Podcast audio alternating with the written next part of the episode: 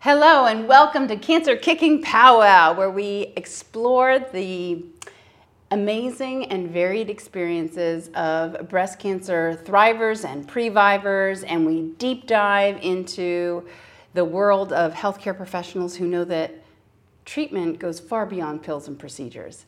We're so glad you're joining us today. Before we meet our guest, I want to just give you two reminders. Hit subscribe on the button below, and number two, check out the Cancer Kicking Summit that's coming up. We would love to see you there or have you join us via on demand video.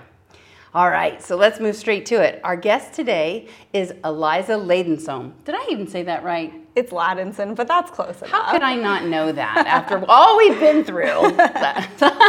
Because you're just Eliza to me. That's, that works for me. Uh, thank you for being with us today. of course. So, you have a really unique journey, and you've made some very bold choices with your uh, breast health. And I really am proud of you for joining me today because you're going to do a huge service for women out there struggling with the very issues that you may or may not have struggled with. We'll talk all about it. But before we do, I love to back up and just have our viewers understand who you are, where you came from, like siblings, parents, what motivates you when you were a kid, like what were you into, what did you think you would become when you grew up, that kind of a background. Okay. Uh, well, I was born in Texas, and then uh, we moved to Asia when I was really young. So I grew up in Seoul, Korea, and in Hong Kong.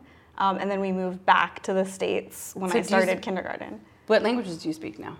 Um, only English. um, I like when we lived in Asia, I knew kind of how to sing songs, you know, in Korean and that kind of stuff. But uh, I pretty much had all of my schooling in Texas. Okay. So, um, so yeah, I grew up. But you don't say y'all. No, I went to school on the East Coast, and so that kind of evaporated once I got there. Um, and so, very close family. Grew up down the street from my grandparents. Um, and my I had a brother who passed away when we were kids. Oh. So um, from like a heart issue that he had. So I kind of experienced being an older sister and being an only child. So Right. that's kind of unique to my experience. Then I went um, to school in Philadelphia for college and moved out to LA after, and I've been here ever since.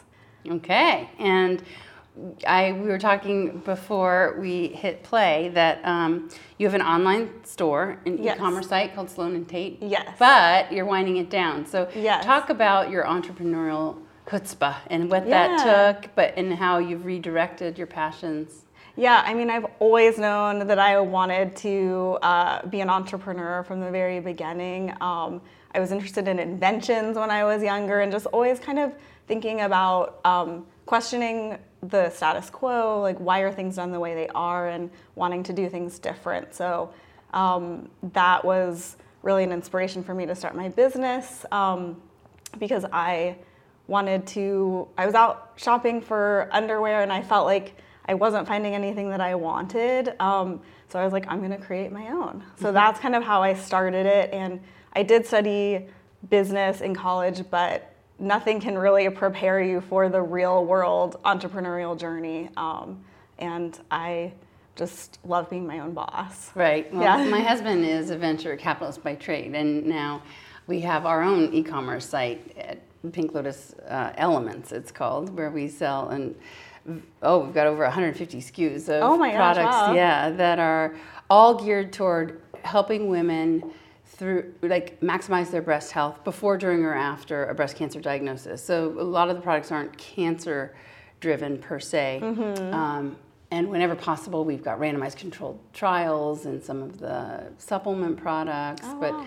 as a general rule, we we are basically are taking care of problems, whether it's hot flashes or insomnia, or the um, one of our biggest sellers is called Cosmo Companion, which is for anybody who drinks alcohol to kind of help negate some of the cancer-causing effects that Oh, alcohol wow. can lead to. So anyway, I via my husband's journey in elements am feeling some of your Yes. struggles and pain because it's definitely it's definitely a whole field that's bursting, right? I mean, you think about how far we've come just in the last 15 years, it's night and day. It- yes, and still just ever changing. It feels like we're on the frontier. Um, and it's just brought so much, I think, convenience to the way we shop, being able to shop online, but it has raised interesting challenges as well. Right, right. And it's changed the, the landscape of the world. The whole brick and mortar stores, you know, they're disappearing uh, little by little. And it's just a different way of growing up. I'm seeing it in my kids, you know. that they- Definitely. They're like, oh, well, just check Amazon. Like, Yes. it definitely was not what we said when I grew up. yeah, that's very true. Tell me about breasts. Tell me about what they mean to you, what your experience growing up was with exposure to relatives, with Yes. cancer. Um, so my maternal grandmother and my mom both got breast cancer at around 50. Um, both survived, and um, but I, it was very top of mind for me that there could be a risk, and it really, I, it was something I thought about every day that I was nervous about, um, and I knew that I was still um, young enough and far out enough, but it was uh, definitely something that I was aware of from an early age. Um, and so that kind of was something that I was referred to you at an early um, date, and we were just very vigilant. But um, it was a very involved type of thing where I was going for, I was difficult to kind of um, examine under tests. And so I was going for MRIs once a year. I was seeing you, I was seeing my other doctor. And so it was just a very kind of present part of my life, even though I was perfectly healthy. Right. And for a lot of women, that surveillance plan brings total peace of mind and they're fine just soldiering on. Yeah. But for others, there's some anxiety associated with it because they think, well, I'm just waiting to have cancer so I can be like, see, now I can do surgery. Yes, exactly. that I mean, that is kind of how I felt, and um, the messages that I got back from the outside world as well. You know, you're just vigilant and you can catch it early, and to me, that just didn't. That did not sit well with me. That didn't feel like um, a way that I wanted to live my life. Right. Some women just feel like being more proactive and maximally reducing their risk with prophylactic mastectomy, which is an equally strong choice to continuing on with surveillance. So everybody is unique in how they approach it because their past experiences with relatives with cancer and then their own relationship to their breast. Do they want to breastfeed? How much of a uh, sexual pleasure are they deriving from their breast? Because then for the vast majority, you're numb after mastectomy. So there's a lot of individual considerations and phases of life that intermingle inside an individual to create Yes. different choices. And along those exact same lines, then becomes the choice of how to reconstruct, Mm-hmm. how, or whether to reconstruct at all. And from my point of view, each woman's breast shape and size and their desired outcome then affects like where I suggest we put incisions that become permanent scars, mm-hmm. whether or not to keep the nipple, right? So there's a lot that goes into the choices to create the aesthetic outcome that you want. You and an ever growing handful, it's like more than probably about 25 of all of my mastectomies, of which there are a couple of 1000 um, have made the choice that you made. Talk to everybody about what you decided to do when it came time to pull the trigger on the mastectomies. Okay. Well, even just to back up a bit, I was nervous to even ask you about the prophylactic mastectomy procedure because it felt not anything, not because of you, but because of society. It felt like, oh, well, you're perfectly healthy, you don't have cancer. Like, how could you, um, you know, elect to have a surgery that would modify your body in such a, a big way? So, first, it took a lot of courage just to um, when I came in for my appointment to say I'm interested in this surgery because I felt like it would improve my quality of life. Because you had told me if you have the surgery, it's like I was would go down from about I think 30% chance Right. to like 1% or less than one And to me, that so I didn't have the gene either. Um, but to me, that was a no brainer. I mean, that level of drop off in percentage was felt so good to me. So once I asked, then it was about a year later, I think. Uh, mm-hmm. So we had kind of a long time of planning. And so you suggested that I go meet with some plastic surgeons, kind of figure out what I wanted to do. And I knew pretty quickly that I didn't want reconstruction or implants because to me, the idea of having this surgery was to get me in as healthy a place as I could be. So then the idea of putting something foreign in my body that I would then have to have monitored. Yeah, monitored and surgery, more surgeries potentially just didn't feel right. Um, so I went to a handful of plastic surgeons, great plastic surgeons around Los Angeles, and every time I said, I don't want implants, they would put an implant in my hand and say, Yes, but mm-hmm. we have very small ones, you know, you can do that. And so it was quite a challenge just even being taken seriously that I didn't want reconstruction. Um, my grandmother, I knew, had had a double mastectomy and didn't have reconstruction. So I don't know if that mm. kind of trickled down, but and she was one of the most elegant women I ever knew. Oh, that's so. Um, so I think there was something about like accepting oneself as one is that just felt right to me, and that I just had no doubts that that was what was right for me. Mm-hmm. Um, and so, you know, eventually, that is that's where I started, and that is where I landed.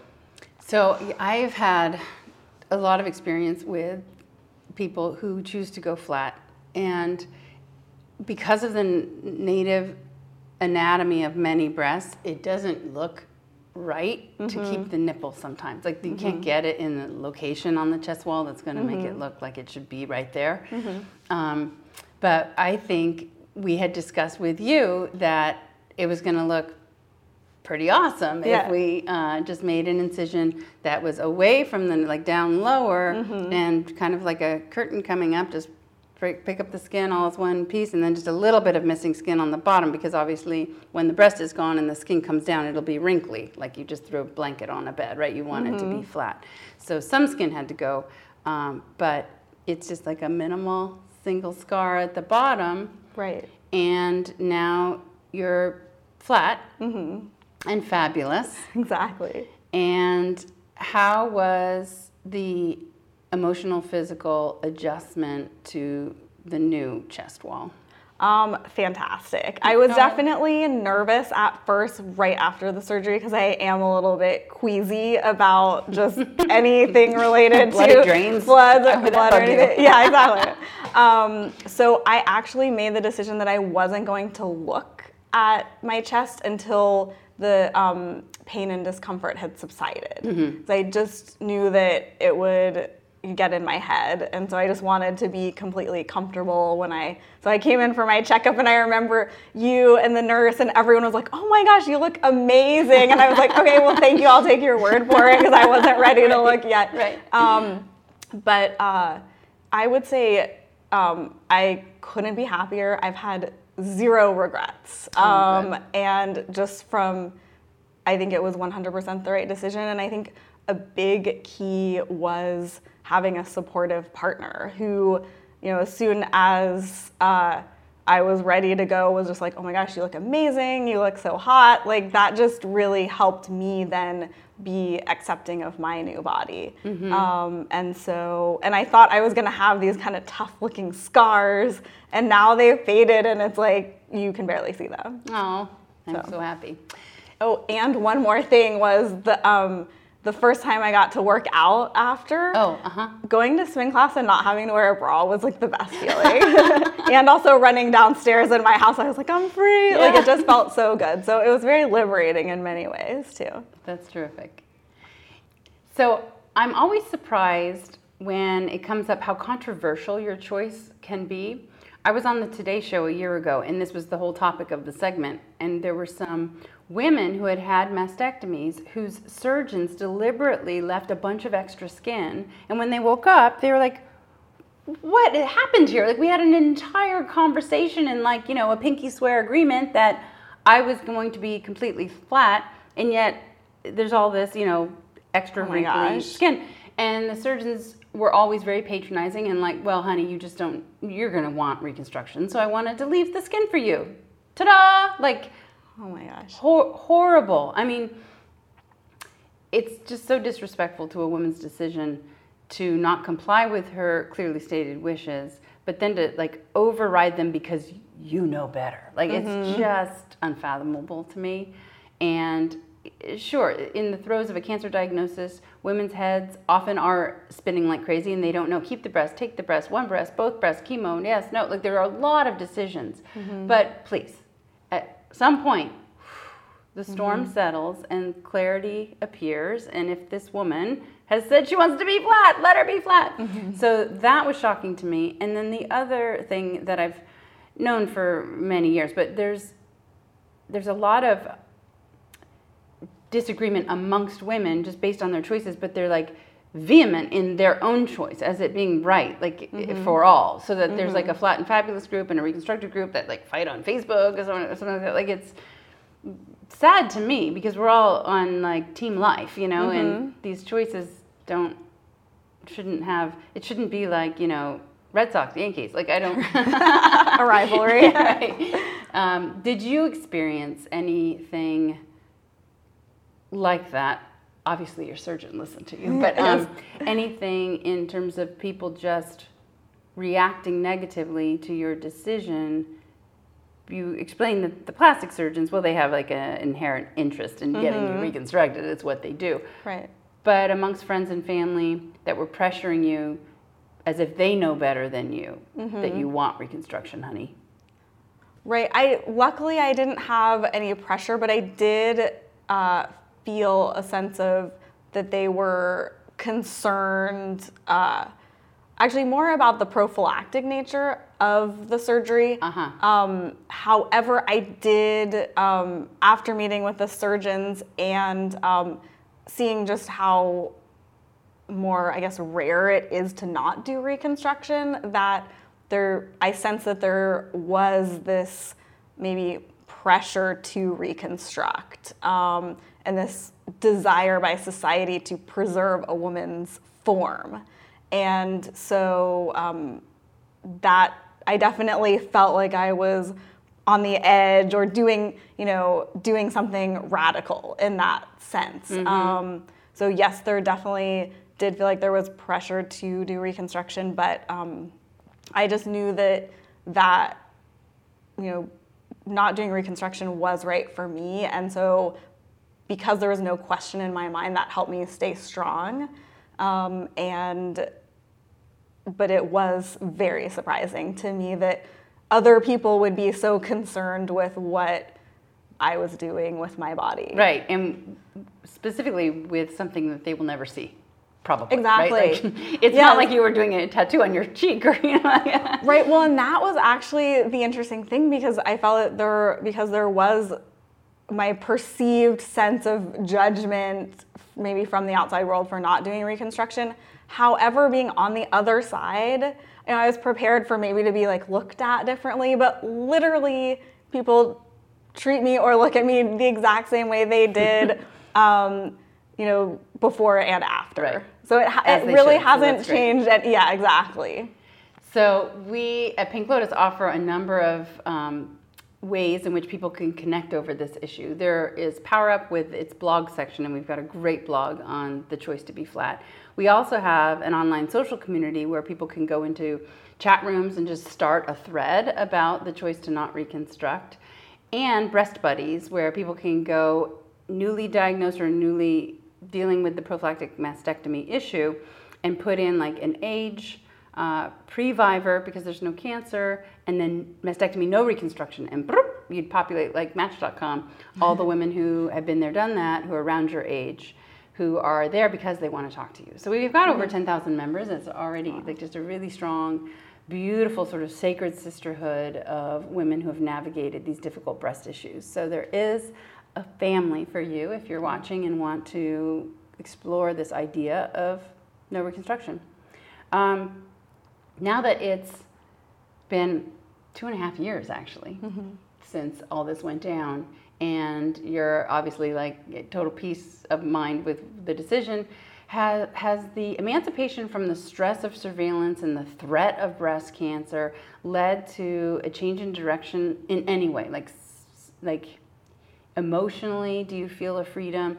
Directionally with your business? Like, is there something that changed as a direct result of having crossed over the mastectomy moment? Definitely. I would say it really comes down to the small moments, which is every single day um, I'm so grateful that I did it. Um, and now the worry of breast cancer is out of my mind.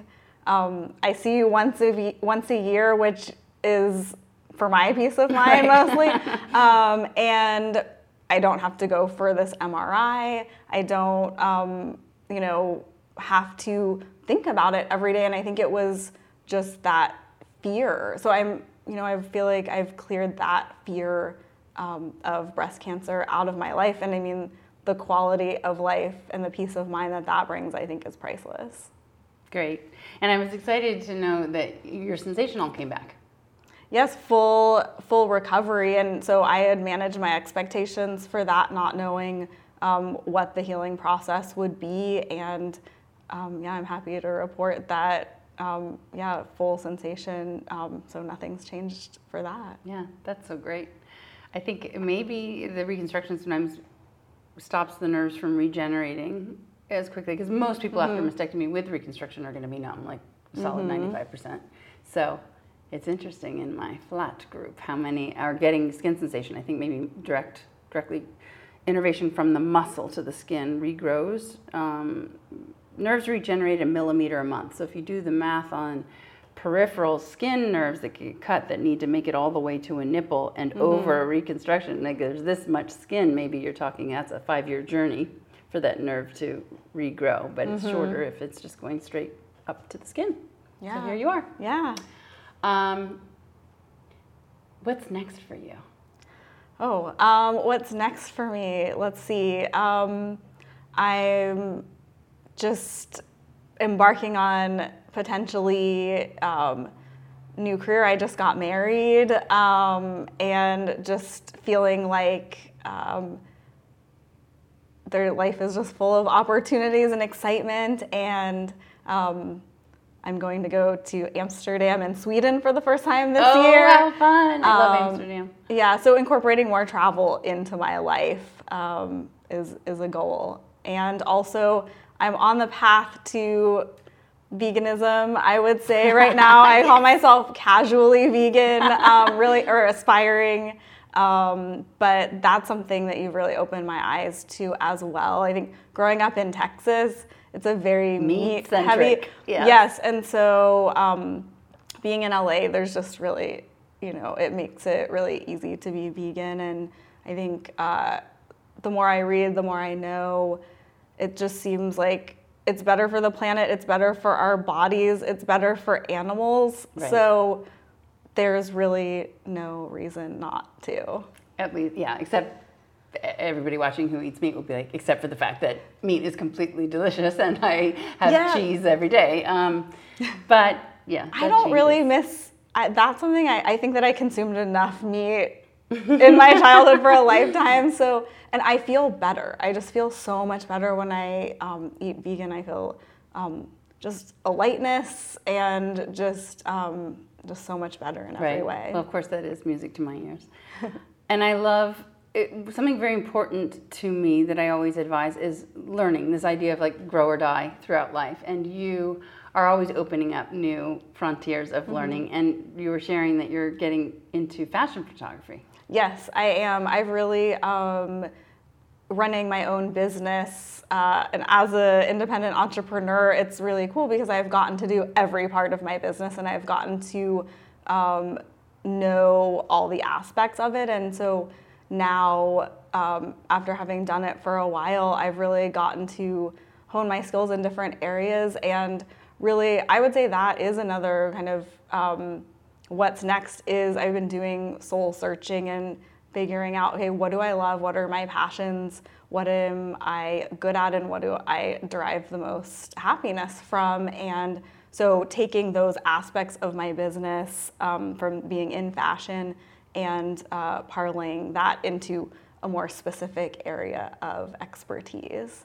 So yeah, that's terrific, and it's unfortunate that so many people go through life kind of uh, living by like automatically. Like mm-hmm. they just they mm-hmm. kind of wake up and they think the same things they thought yesterday. They have the same conversations with the same people doing the same thing, and there's no growth. There's no forward momentum or progress. And I every I always look forward to seeing you because I always know there's going to be something new. And one of these days, it's going to be a baby. oh, I don't know. We'll see. Time will tell. But yes, I think that I question everything. Uh, pretty much every moment of the day. So, um, so yes, I'm constantly uh, reviewing right. and um, just really thinking about those uh, those questions. And there's no time like now. So terrific. Thank you so much for spending this time with us and Thank you sharing me. your story. We always end Cancer Kicking Powwow with a one-two punch by Great. saying "Take that, Cancer." So, okay. ready? One, two, three. Take that, Cancer.